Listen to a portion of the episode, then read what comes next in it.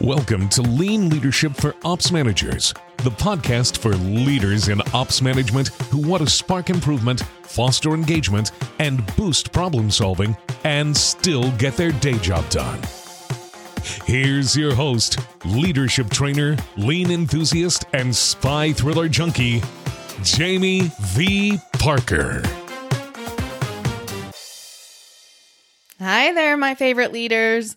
Have you ever tried to implement something and found it to be a struggle? Yeah, I know, right? Maybe it was operational processes or new workflow or a lean system like visual management, and you just couldn't get it to stick. It became like that wallpaper we talked about in episode two. Well, here in this episode, we're going to build on the model I introduced in episode two. So if you haven't listened to that episode, be sure to go back and check it out. You're also going to want to make sure that you go to the show notes and get some links and resources from this episode, episode three. All right. I'm going to share with you a lean leadership related example of this model that we talked about. And then I'm going to walk you through three bolos. You'll be on the lookouts. And then I'm going to share how you can take next steps. So that's what we're going to do here in this episode. Now, as a refresher, there are three points in the transformation trinity beliefs, behaviors, and systems. And when these three points are all in alignment, they reinforce each other to lead to better and easier transformation. Remember that it's not a linear path. All three influence each other. It's not a sequential linear, we do one, then we move on to the next. They're all happening at the same time. So think back to our Peloton example. The beliefs, the why, influences behavior. It also drives you to even go looking for and developing systems, you know, like buying a Peloton. Behavior influences the system because when we do the behavior consistently, the system becomes more effective. Behavior also influences belief. When we take actions, we start to believe more. In the Peloton system, the bike, the visual data, the playlist, the instructors influence the belief that you can do it and the behavior of doing it. That is, of course, when they're all working together. But sometimes there are breakdowns. Remember my friend Teresa who said, Hey, right now my Peloton is basically an expensive coat rack? Yeah. So when there are inconsistencies, when there are parts within the Trinity that don't align, then the change, the implementation, the transformation become more difficult. That's when we start getting into challenges with follow through and execution and sustainability. So I want to walk you through a real life scenario to show you how this works. And then I'm going to share with you at the end how you can take action and apply it. So let's talk about Brian. So Brian was a mid-level manufacturing manager who felt overwhelmed. He said, I, j- I just don't have time to do my day job. And he was the primary problem solver in his group. So he was the one that was figuring out new processes, that was testing, that was iterating. And while he might get his team involved and get their opinions and their thoughts and their, their perspectives, he was taking the lead. He was doing the actual problem solving. Now, his belief was that people who do the work are in great positions to improve the work, that they often know more than he does about the work. And so if he could de- develop the problem solving skills of the team, then collectively they could deliver better results easier. And he put into place a system. It was kind of like a mini Kaizen type of system. And so there was this queue of challenges or problems that the team was raising. And as they would raise it, problems, they would go into this queue. And each little mini group on the team would select one next problem to work on from the queue. So they would usually have two or three groups working on a problem at a time. And so it was great because he engaged the team. They were the ones raising the problems. They were the ones prioritizing. They were the ones se- selecting the problems. So the system was really good in that way. They, they also scheduled the time, right? So, so each group, let's say there were two groups working on a problem at a time and they would schedule it and say, okay, here's when we're going to get together and work on this problem solving. And honestly, they did a pretty good job with this. They were pretty disciplined. Um, I would say probably about 90% of the time, they kept their commitment to meet when scheduled. Now, with this system, since they were learning problem solving skills, Brian would join each group at their scheduled time to help teach and coach them. And he felt like things were, you know, working. The challenge was that when Brian started to step out of the sessions and allow them to do more problem solving on their own, then it wasn't working anymore. You see, the belief and the system was there. And Brian was saying, Hey, I think I need to change the system. This isn't working. I've got to figure out a different way of doing this. But that wasn't actually what was going on. Because when we really dug down deep into what was happening, the disconnect was in Brian's behavior. You see, Brian had strong problem solving skills. He was good. He had built up those skills. It's actually what helped him get promoted. And, but he was so good that he couldn't help himself from jumping in. So he was doing what he thought was coaching, but it wasn't coaching. It was actually leading to the answers. He was dropping the breadcrumbs. Team members were learning how to give Brian the answers he wanted to get to a countermeasure. They weren't learning how to do the thinking and problem solving themselves. And that's because Brian hadn't yet developed the skill of coaching.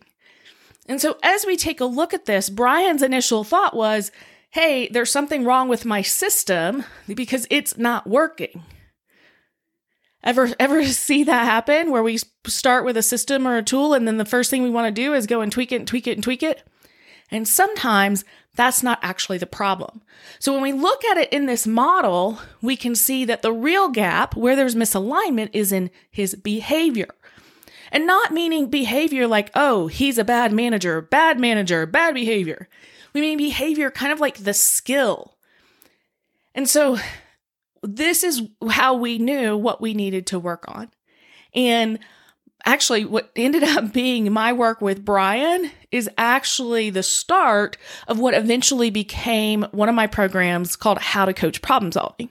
So I'll put a link in the show notes if you want to learn more about that. So, this is how this works. Now, this is just one example. We could go on and talk for hours about different examples. But I wanted to see this, you know, we talked about using we talked about it using the Peloton example in episode 2, and I wanted to bring a real life lean leadership example here in episode 3 so that you could see it applied. So I really like this transformation trinity model because it challenges you to uh, not just look at the artifacts of what we're trying to achieve. You really have to observe and listen and dig a little bit deeper. So when we do this, we can then start to see the inconsistencies. And when we can see the inconsistencies, then we're able to map out the steps so that we can get lean or whatever you're working on now to stick or get better execution or start to get that transformation. So, before you go out to apply this using a uh, workbook download I'm going to provide you, I want to talk about three bolos that's right, bolos, be on the lookout. So, when you start to do this work, let's talk about beliefs. There are really a couple of different areas that beliefs can show up. There are a lot of different areas, but kind of big buckets. The big buckets are going to be our individual beliefs as leaders, as well as the collective shared beliefs of the team. And those are those underlying beliefs that Edgar Schein talks about in his work on organizational culture. And so we probably need to look at both places. We're, pro- we're probably going to kind of take a look at both what are my individual beliefs as a leader and what are kind of these collective shared underlying beliefs, the types of things that people don't often say out loud. And because people don't often say it out loud, we have to actually do some work to get past the surface level because there is a difference between what we want to believe and what we actually believe. We want to believe respect for people, and we do on so many levels. And when we dig deep, sometimes we get into those buts. But, gotta get work out the door. But at some point, I gotta hold people accountable. And so we wanna dig into those areas. There's also a difference between what we say organizationally is important to us values and purpose and principles. And we say, hey, team members, your job isn't just to do the work, it's also to improve the work. And then there's also what is an actual shared belief. And that actual shared belief might be something like the way I add value is to get work out the door. If I'm not productive, then I get in trouble. So I'm just going to put my head down and make sure I get work out the door. Right? There's a difference. And so we've got to make sure that we get past the surface level. So you might need a couple of rounds. When you go to start practicing, you might go one round and say, oh, let's go back. Let's go back to beliefs. Okay, now go, let's go back to beliefs again. Now, when we're working on behaviors, behaviors is not just what we do, it's also how we do it right? Think about some of the skill development that's involved. So for our team members, there's a lot of skill development that's involved in learning lean thinking. And for you as well, in learning this lean thinking. There's also skill development on the leadership side. So think about Brian and his coaching skills. Behaviors doesn't mean bad behavior. It's just what we do and a little bit of how we do it. So it might be listening. It might say, hey, you know, it's this effective listening, and we, you know, we all kind of have a general idea of what this is. We all know we probably don't do it well enough or frequently enough. And so when we think about this, we say, okay, well, let's go look at our Gemba walks or our tier one meetings or our one on ones with our team members and not just look and say, are we having those? Oh, yes, we listen because we're having these activities. We also go and say, okay, how are we doing that? What is the effectiveness level of that? Thinking about how we give recognition and how we give correcting feedback. These are all skills and skill development. So behavior is not just what we do, but also some of the how we do it. Think about it from a skill perspective. And then in systems, really important that you check for unintended consequences. Because a lot of times you're working on systems that are production related, and it turns out there are other systems going on that are also having influence or you're working on a system that's production related that's impacting behaviors that you don't even realize. So think about it this way with the incentive setup. How do you have incentives set up for your team? How are performance metrics set up? And what are the potential unintended consequences of that? How do we display and measure what's red versus green? And what message and what unintended consequences? I'll do a full podcast on this later, but there's an example that I have with a manager who was using the safety cross. And what he didn't realize, and it was a big thing, you know, in their tier one meetings, they were doing this whole thing with a safety cross. But what he didn't realize is the way they had that set up, it was actually the result, the unintended consequence is that people were not sharing, they were not raising and telling people when minor safety issues happened. So here's a good thing lean tool, lean system, safety cross, visual management, tier one meetings. And there was an unintended consequence there. So when we go with our systems, we always got to ask that what are potential unintended consequences here? So we walked through an example. I talked about Brian and his example with um, how to develop his team of problem solvers. And he thought it was a system thing. He thought it, he needed to go and tweak and edit his system and make changes and make adjustments and iterate his system. When in fact, the real thing we needed to work on were his behaviors and building the skill. And then we talked about our three bolos for beliefs, behaviors, and systems. So now it's going to be your turn. I put together a workbook that you can use to apply this model to understanding your current state and figuring out what are some first next steps. So you can head on over to processplusresults.com forward slash transformation to download your workbook. That's processplusresults.com forward slash transformation.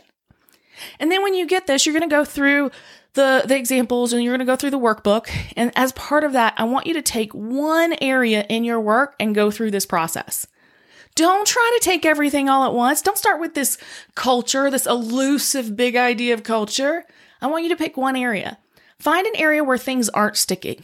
Maybe you've had some visual management that's turned into basically wallpaper. Maybe you've been trying to do Gemba walks and either they're not going super well or they're not happening all that frequently. Maybe the team is having tier one or daily stand up meetings, you know, technically speaking, and most people think they're a waste of time. Maybe you've got hour by hour charts or you've got safety talks that you expect people to do consistently and execution isn't there. Pick one of those. Then go through the Transformation Trinity workbook to identify your inconsistencies and map out what it would look like if they were aligned. Because when you get that alignment, then execution and change and transformation all become easier. So download the workbook and get to it because leadership happens in your everyday, your everyday beliefs, your everyday behaviors, and your everyday systems. Talk to you next week. Thank you for listening to Lean Leadership for Ops Managers.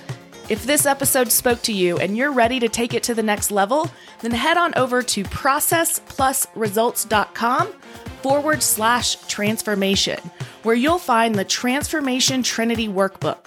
The workbook includes an overview of the Transformation Trinity model, examples of the Trinity in action, links to the relevant podcast episodes so you can listen along and learn, and of course, a worksheet for you to apply the Trinity process to your work. So you can figure out why isn't it working? Why is this so hard? Where are those challenges? And actually map your path to improvement. To help more leaders like you discover the podcast, give us a rating and review. And to make sure you never miss an episode, hit that subscribe button wherever you like to listen to your podcasts.